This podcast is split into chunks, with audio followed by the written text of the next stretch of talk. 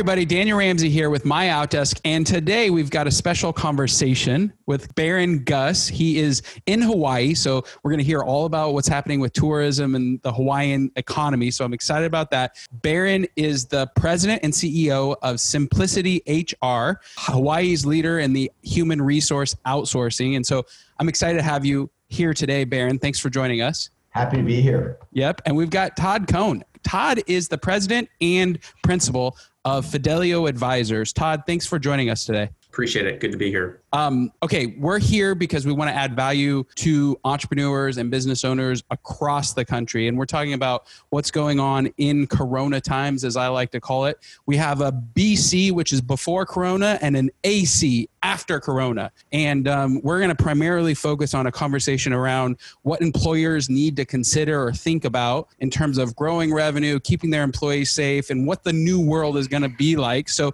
let's just start off, Barron, with your let, us talk about what's going on in Hawaii. Number one tourist destination in, in the U.S. So a lot of people are going to be wondering, you know? Well, sure. So I think one of the things people don't realize Hawaii is the farthest removed landmass anywhere on Earth. It takes longer to get to Hawaii than anywhere on a plane, by a plane. So with that, we have a little bit of what I would call an isolationist mentality.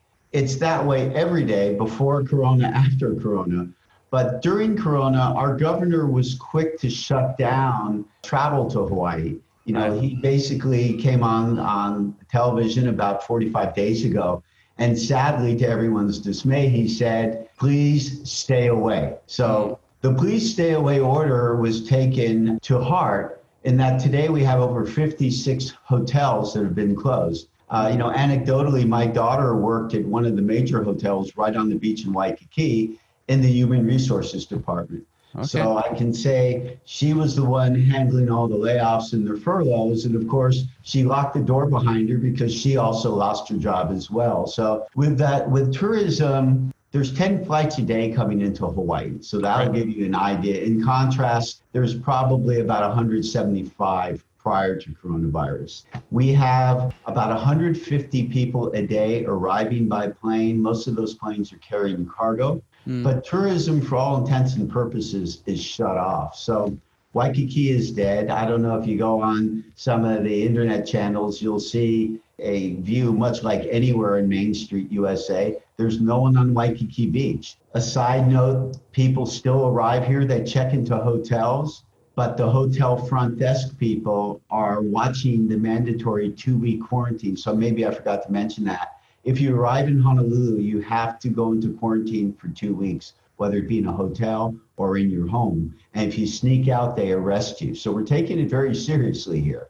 And we're not protesting, if you will. I think one important thing to, to understand we have somewhat of an Asian culture, and Asian people tend to follow the rules. And not, God forbid, I'm not trying to be racist here. I mean, I grew up here. We're, we're an obedient group of people. As a result, We've had a total of 10 deaths thus far with coronavirus. So it's one of the lowest in the nation, but we got on this pretty quick. But we've shut everything down, and that's kind of really the point.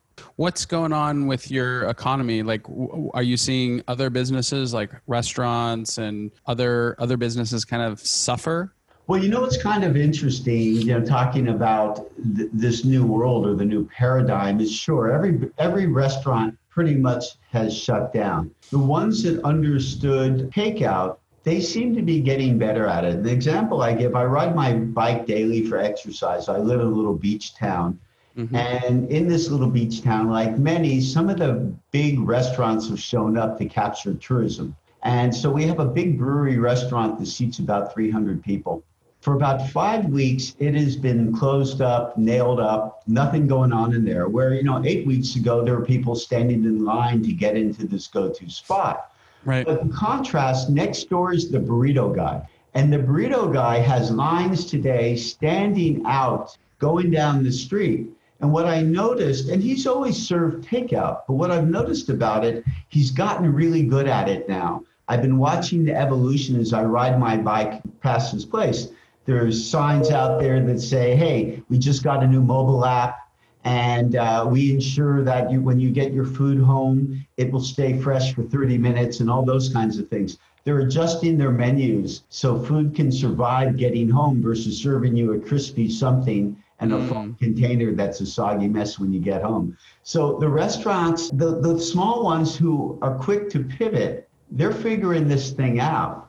I just had, and I think you guys can see this all across the nation, you know that restaurants generally need to be at full capacity to cash flow. Right. Well, it's pretty simple to understand. Even if we open them up with social distancing, if this restaurant is at 55% of its floor space capacity, they can't make it. And unless there's going to be a tremendous reduction in rent for these restaurants, you know, this is me just looking into the future. I think unfortunately you're going to see a lot of these big restaurants start to go away, even yeah. with PPP monies, because though they'll open up, nobody's going to be in, inside there. Well, I like I like where you're going with that conversation. I'm going to bring Todd in now. And a lot of businesses are zigging and zagging or pivoting, as Barron was saying. Um, Todd, we were talking earlier about what employers are going to have to kind of contend with with reopening, and so I want to hear what you've been doing and kind of what your company has been focusing on in that space right now.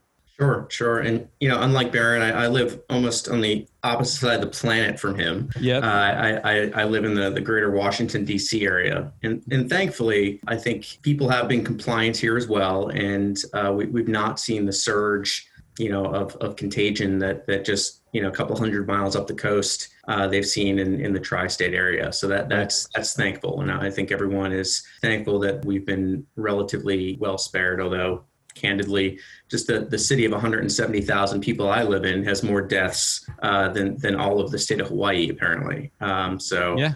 uh, Barron, consider yourself. Um, you know, uh, good and isolated for for a, a, a positive reason this time around. Absolutely. You know, uh, to, to your point, Daniel, as I continue to talk to more folks, uh, particularly up in the, the greater New York, New Jersey area, you know, the, the real specter of what they're going to do next is really out there, right? So everyone is sort of comfortable in this new normal. I don't know if they're comfortable, but they they at least know what they're doing in this new normal. For, for I'm going crazy. I don't know about you guys. Defined period of time. Yeah, more Zoom calls, and I might kill myself. I mean, not really, but you know, a little bit. Absolutely. And, yeah. and when I say comfortable, like you, unfortunately, you know, you know what you're doing today, right? You're sitting, you're yeah. sitting in, at your house and you're getting on your Zoom calls and, yep. you know, but, but the uncertainty of what comes next, right? So at, at some point, it, it's still weeks, if not months away up in, in New York, New Jersey, Connecticut. But at right. some point, people are going to go back to work, right? Sure. And the big question is, how is that even possible, right? How do you get from, you know, where we've been over the last eight weeks you know, in, in which you can go down Fifth Avenue uh, today and literally see, you know, antelope, you yeah. know, uh, tumble by if, if, if right. you look hard enough to to getting back to even even a quarter of what Manhattan used to be you know, or, or the, the close in suburbs in terms of getting back to work. And so, you know, as I've been talking to whether it's it's HR providers, even larger law firms, uh, brokerage groups that are out there that, that are all kind of tackling this same dilemma together you know, mm-hmm. it, it started to look at you know resources and putting together resources to, to, to, actually instill both confidence in the employees coalesce around a plan for, for each of the businesses and, and then actually provide the, the resources and tools to, to have everyone feel confident that, that they can make this work to that end um, you know I, have been working with a whole bunch of folks and, and trying to develop you know sort of what we are loosely calling sort of a, an employee return to work toolkit and it, it, kind of brings all these things together. And you know, I think we all have seen uh, over the last couple weeks the craziness that's ensued from you know personal protective equipment and and trying to get that to first responders. You know what's gone on in the grocery stores and the hoarding with with everything and it, toilet paper, toilet yeah, paper. Oh my goodness, it, all of it. And, and so what, what we're trying to do is sort of bring together some resources to, to have a standardized approach towards getting confidence in both the employees that it's safe to come back to work, as well as feeling that the employers themselves have a plan that they can clearly communicate and, and actually put into action once that day does come. And so, okay. you know, things that we've been looking at and, and putting at in an employee toolkit that would go straight to the house of, of an employee is not only communication,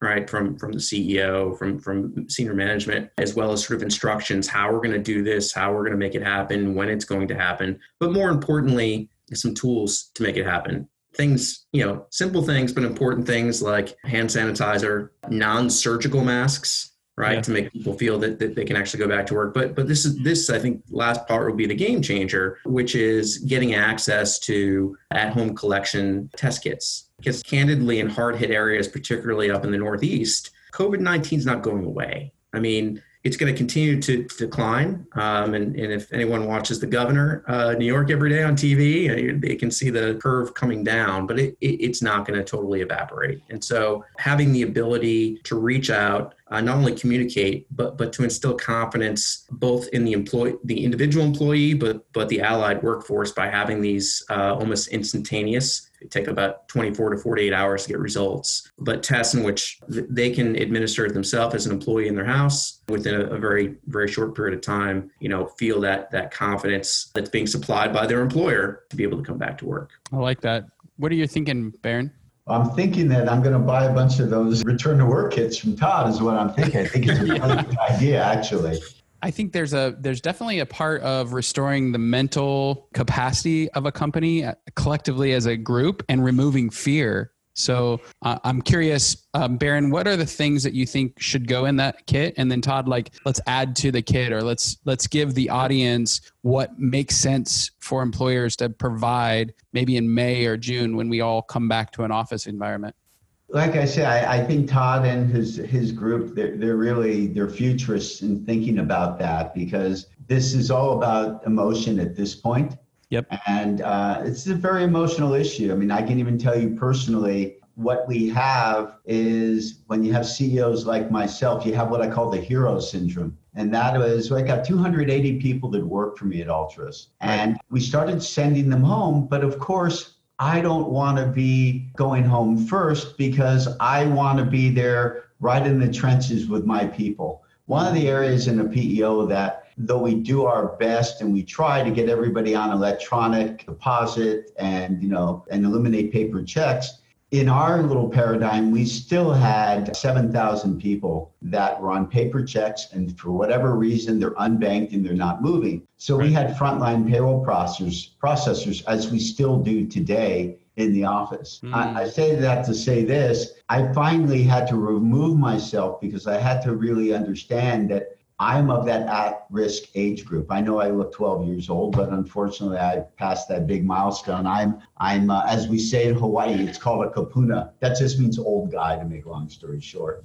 And um, what good would I be if I was sick to the rest of my people? I'm still the leader. I still have great people in place. We have right. contingency plans, but I needed to stay healthy. So the reverse of that is I've got to feel that I'm not putting my company and my people in jeopardy when I personally even return to work. And so that's going to be the hurdle, I guess, we have to figure out. How do we get people to really feel confident that when they return back? You know, I'm taking you on a little bit of a tangent because we're talking about what does the world world look like AC after coronavirus, and we talked about well how hotels come back, and I kind of think the world's changed a little. And here's my example we're in, we're in a visitor destination. People come here for sure for business, but they come here to visit. And usually, when people visit, beyond staying in people's homes, they stay in hotels. And I started thinking about the concept do I want to put myself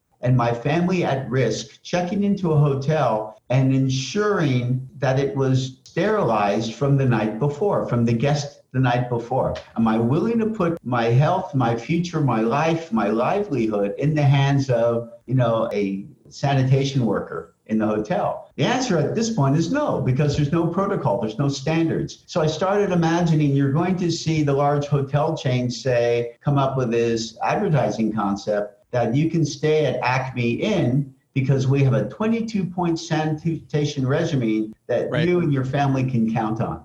And you're going to see that I think even in offices, the, the, the management is going to need to get their employees to feel confident that they have brought in the sanitation people and every night they're going to sanitize everything. I don't want to drone on, but I want to drone on because it's kind of funny about this. I had a friend who was in the janitorial business. I said, How do you make money doing this? You have to empty the waste paper baskets. You have to wipe down the desks, wipe down this, wipe down that. And he says, We only actually clean the things that people can see. And then when the customer calls and says, Hey, on the top of the cubicles, it's dusty, then we get in and clean the top of the cubicles. Because if we tried to do it every day, so that being said, if that is the standard that we were accustomed to, and most people kind of know that. How do we raise the standard? And then more importantly, are people going to actually pay for it? Is there going to be value and will they compensate? You know. Well, Barron, I think you guys have another challenge. I don't know that many people are going to want to ride on a plane because hotels, at least, you know, they're an open place. You can kind of sanitize your own little space, but yeah. on a plane, recycled air right next to somebody squeezed up so Fresno, California was the first government entity, whether it was local, state, or federal, to put out a guideline for employers to follow, a safety standard. And we wrote a blog on that. So we'll put those in the show notes. And what's wild is they actually have a standard. Like Fresno said, if you're an employer and you have people coming into your office, you need to ask them, you know, have they traveled? Have they been exposed to anybody who has flu like symptoms? You know, are they personally experiencing anything in the last 48 hours? And then, you know, do you currently have a temperature? And like they had a checklist for employers right? I thought that was really cool because three weeks ago when everybody else was like i don't know what to do they actually put that out. And so we did a blog post and we've got that in the show notes for everybody that's listening. Todd what are in these return to work kits and what should employers be thinking about as you as we come back to work? Yeah, well, I you know I, I think the the most critical part, right, uh, is communication and a plan at, at the end of the day, you know, you can say that you have the best sanitation crew, that you have the most advanced chemicals to, to clean the office, et cetera. But to really instill confidence in, in your workforce, I think, you know, you, you really be, need to be an effective communicator. And, and you know, as, as Barron does so well out, out in, in Hawaii, right, is, is to truly be a leader with a plan whatever that plan might be. I mean, the plan might be, hey, listen, we don't know, but we're, we're honest enough to tell you. I, I think that's first and foremost and I think that that's a hallmark of whether it's something that, that we're developing, you know, to try to sort of mass disseminate, uh, or, or, someone someone that's doing it uniquely at their own company. That, that's sort of the hallmark of it, it, which is communication, and really, I would say genuine communication. I mean, we, we see throughout our work lives so much communication that it's BS, right? It's they're platitudes you know, in a lot of cases, it, it's a form that someone, you know, adds your name and their signature, and everything else is is fake, right? So right. It, it's really that genuine communication. And, and really, I think beyond everything else, if I were to, to boil it down to the two most important things, is it, it's the communication and honesty of a plan, and to the extent at all possible, it's the ability to provide something to your employees that they can't get on their own in order to instill that confidence. And today, in today's day and age and, and hopefully this will change right? I, I, I don't want this to be you know a market for for a return to work kits but right now it's testing. The the ability for, I couldn't agree more. Testing is the everything that's going on because yeah. vaccination isn't. No and right now I mean so it was just three days ago that the FDA uh, issued their their first uh, emergency use authorization for an at-home collection test.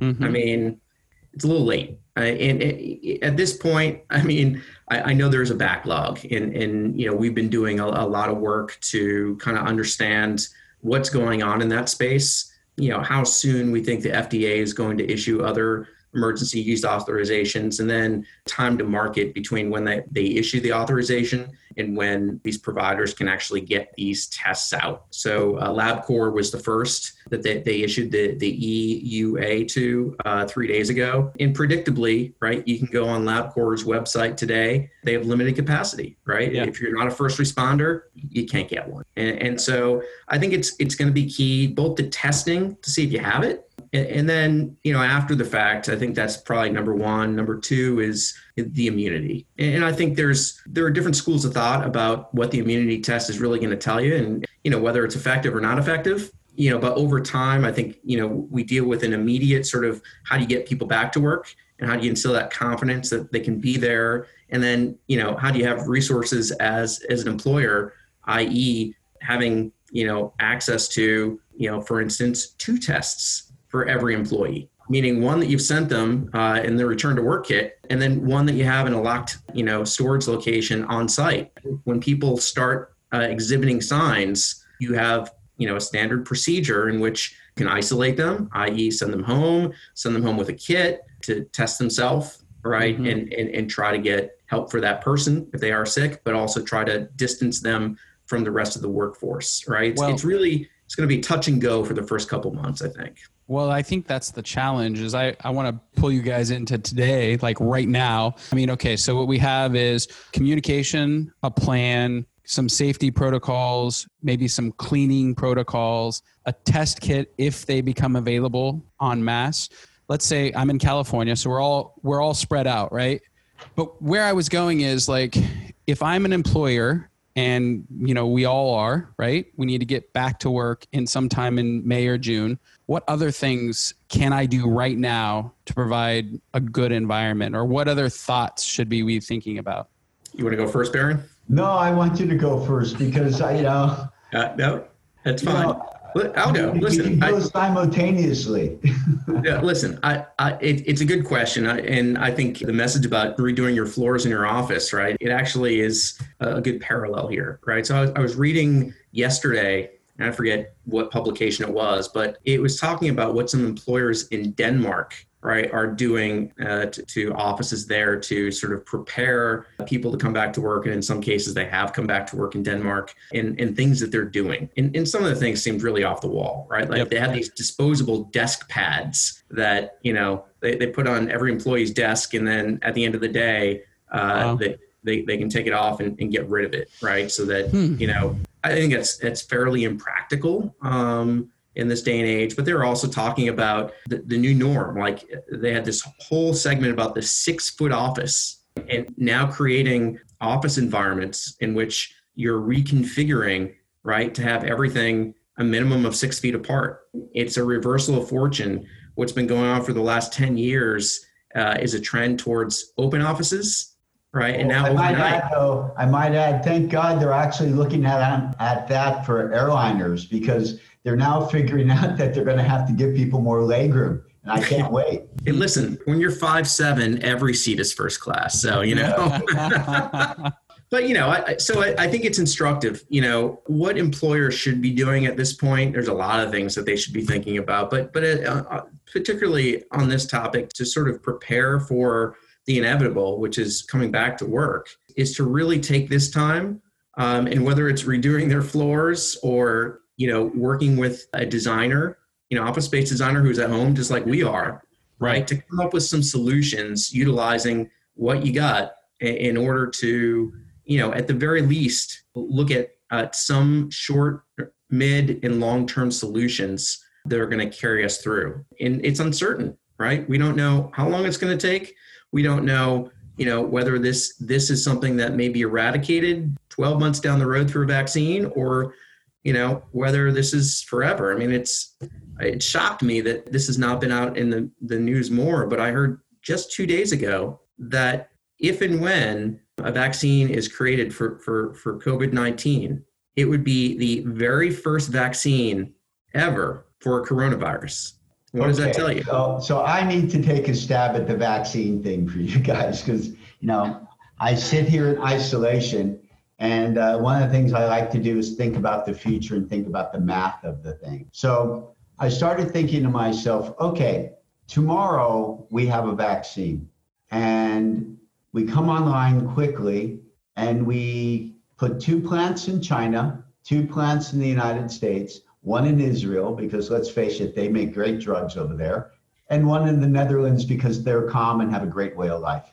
We have mm-hmm. six plants. Each plant can make 10,000 vaccines in an hour. Okay, that's basically pumping out close to three vaccines every second. And let's just say each plant stays open for 12 hours a day. That would be a kind of a, a decent average when you understand that they got to grow this stuff in a petri dish still. You know, you just don't make it. This, it the vaccines are a byproduct of the other half of the disease. Yeah, it's a seven year process, no matter no. what. No, so so it's 720,000 vaccines a day. I think that's a pretty good amount of vaccine they're pumping out. Right. At that rate, it would take 30 years to vaccinate the 7.8 billion people in the world. So if you want to start saying, okay, we're going to double it, we now got 12 plants or we have 36 plants, you're still talking about 10 years with 36 plants. Okay. So now I understand because I, I, I'm not a vaccine specialist, but I understand the math. You don't have to actually kill every saber-toothed tiger in the world for them to become extinct. Right. Because once you start this pattern, it will become extinct. But I come back to, and I got some age on both of you. When I was a little kid and we went into school cafeteria and they vaccinated the whole school, they didn't ask us our name. They didn't ask us if we were allergic to peanut butter. They didn't ask us anything. They had this gun and they shot us in the arm, and I have the scar to prove it.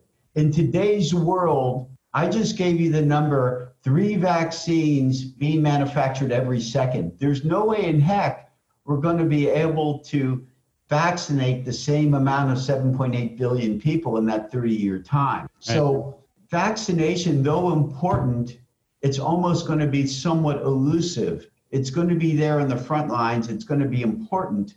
But as Todd started to allude to before, testing is where this is going to be. But before we even talk about testing, I kind of think about when I went into hibernation six weeks ago.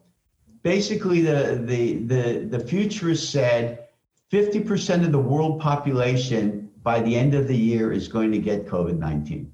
Right? right. You've never heard that. And X, I don't remember how big the number was, was going to die, but they were going to die. Well, I've been here in hibernation now, doing what I'm doing. I'm still going out and riding my bike. I still go to the grocery store and buy some groceries. I am a little bit crazy in that after I go outside, I take my clothing off and I take a quick shower with soap because I heard soap is good versus mm-hmm. spraying myself with, you know, isopropyl alcohol from head to toe.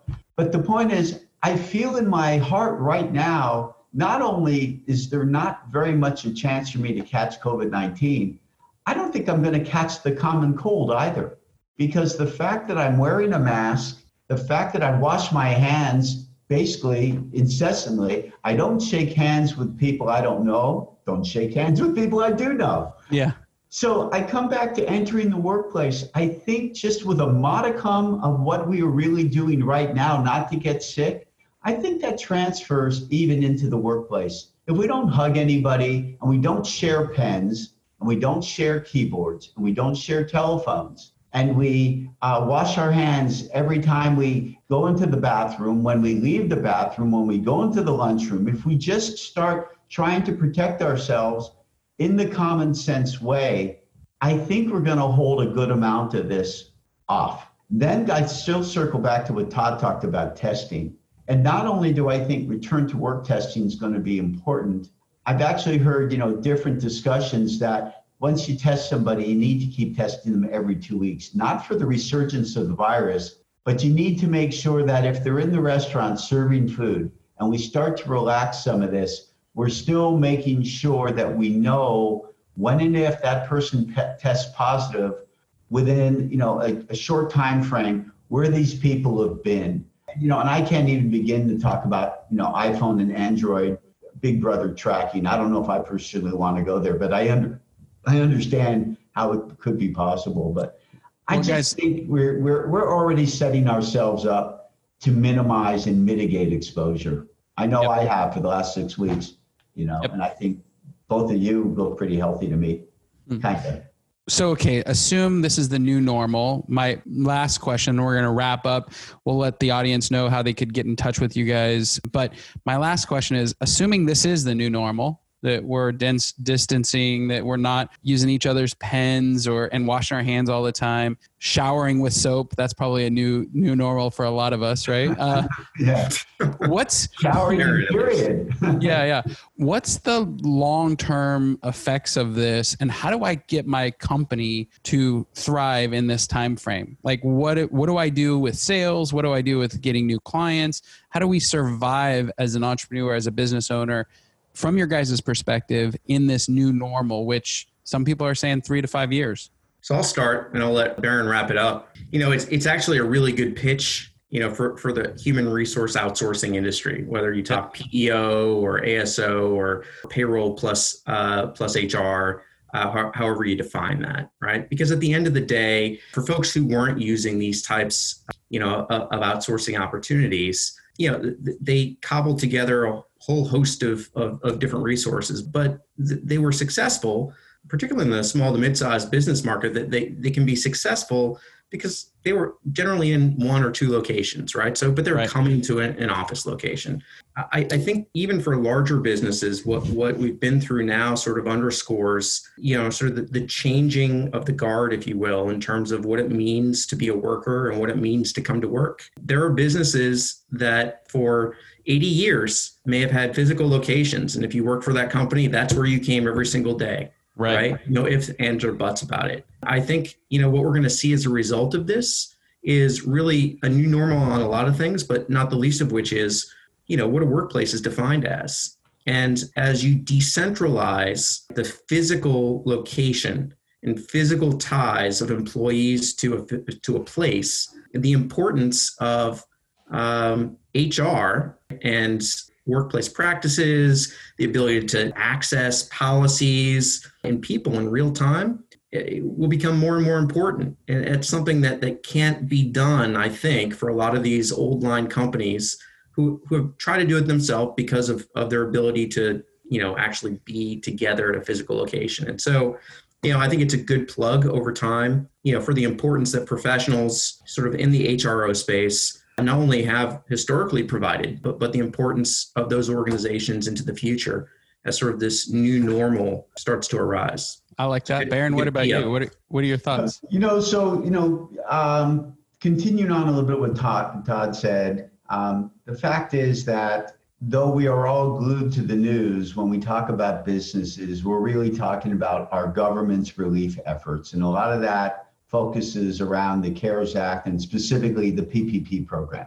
Right. So the PPP program, most people think that it was a, a way for businesses to finance themselves through this, but it really wasn't. It was really a program put in place, plain and simple, to get money into the hands of working Americans. And employers were the perfect, if you will, uh, conduit from the Treasury into the hands of your employees. The SBA's loan process was, was arduous at best, but I say that to say this that I witnessed the clients of a PEO, my PEO, making application and receiving their loans in contrast to other businesses out there who are trying to gather together this data and information without the assistance and help of an expert who was managing it. Sure, many businesses have CPAs, but the CPAs tell their business owner, go home, get me all the documents, bring it back to me, do your homework, and so on. Right. In contrast, a PEO, a client of a PEO, essentially pressed one button, a one click, and downloaded all their reports, made their applications, were first in line, got their money, got back. So I think it's this level of expertise that are going to help businesses survive and thrive. And so, what we talk about is now's a great time to take everything in your organization and run it through a litmus test, a very sophisticated test using the eyes of your customers. Right. Anything your customers have value for and value to, focus on it. Anything your customers don't care about, outsource, get rid of it. Even if it costs you money, now is the time to be smart with your available dollars, your available resources, your available time. Focus on your business. And so I think outsourcing uh, in any way, shape, or form, specializing on what you do is paramount as you start strategizing for the future because there's not enough time available. Even though these these days are long, they sure feel short. We're at home. I think everybody will agree. Where did the day go? Well, guys, thanks for being here. Um, if you're listening right now, MyOutDesk, we put together a go remote guide. So if you're right now struggling with getting your people together, building culture, understanding the tools or technology, all you have to do is text MOD to 31996 and you'll get our 13 years of experience having fully remote workforce. So we're giving that away. Guys, where would somebody get a hold of you? Let's say they wanted to have a further conversation and they wanted to find out more. Where would somebody um, just find you? Well, Todd, you go first. Yeah, if All somebody right. wants Todd to get a work from home kit, how would they find you, Todd? uh, easiest way, uh, check out my website, uh, the yep. business's website, uh, www.fidelioadvisors.com. You can find out all types of information, not the least of which is how to find me.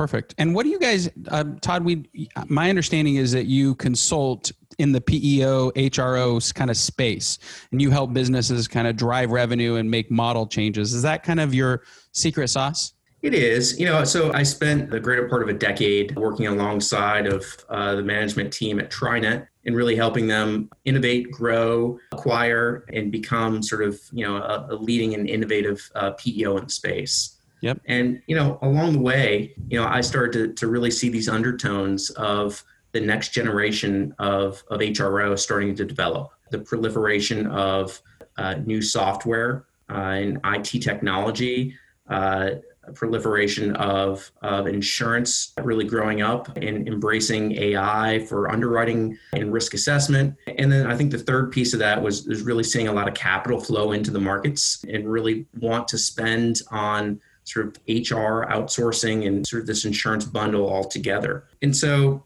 I kind of put two and two together and said, hey, listen, based on the background I had, based on uh, a lot of the experience I had, you know, I started a company in order to, re- to really be the spark to ignite sort of these undertones and undercurrents that were, were out there yep. uh, and really helping to develop sort of that next generation of HRO.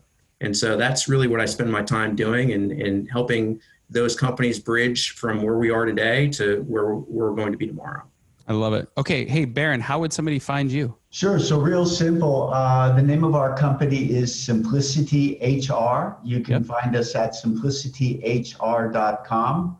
Uh, I would say for your, your viewers today, also don't hesitate to click on our COVID 19 resource page. You'll see that link on our website. Once you arrive there, you will see a plethora of resources, a lot of how to's, a lot of guides, a lot of things we talked about, return to work. To find me, I am the CEO of a little larger umbrella. The name of our company is ALTRES, A L T R E S. So it's Barron, very simple, B A R R O N at altres.com. Send me something. I'm always interested. I do respond to all the emails. And uh, unless you're trying to sell me something, I might throw that in the trash. But say, hey, this is not this is not spam, and I'll actually talk to you. Or more importantly, uh, reference Mod Virtual, and I'll be happy to talk with okay.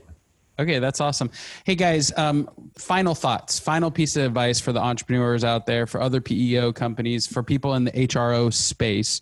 What's your final thought? And I want to just thank you for being here and sharing your time. I know how valuable it is. So I would say this, right? Take a deep breath and use this as an opportunity not to shrink, but to grow, right? I, I think we're all going to get through this when uh, the smart people, and I consider all of us uh, and all those uh, who are listening, the smart people out there, but when the smart people actually use this as an opportunity to use their practical background and skills, right, to solve problems. And I think, again, some problems are intractable.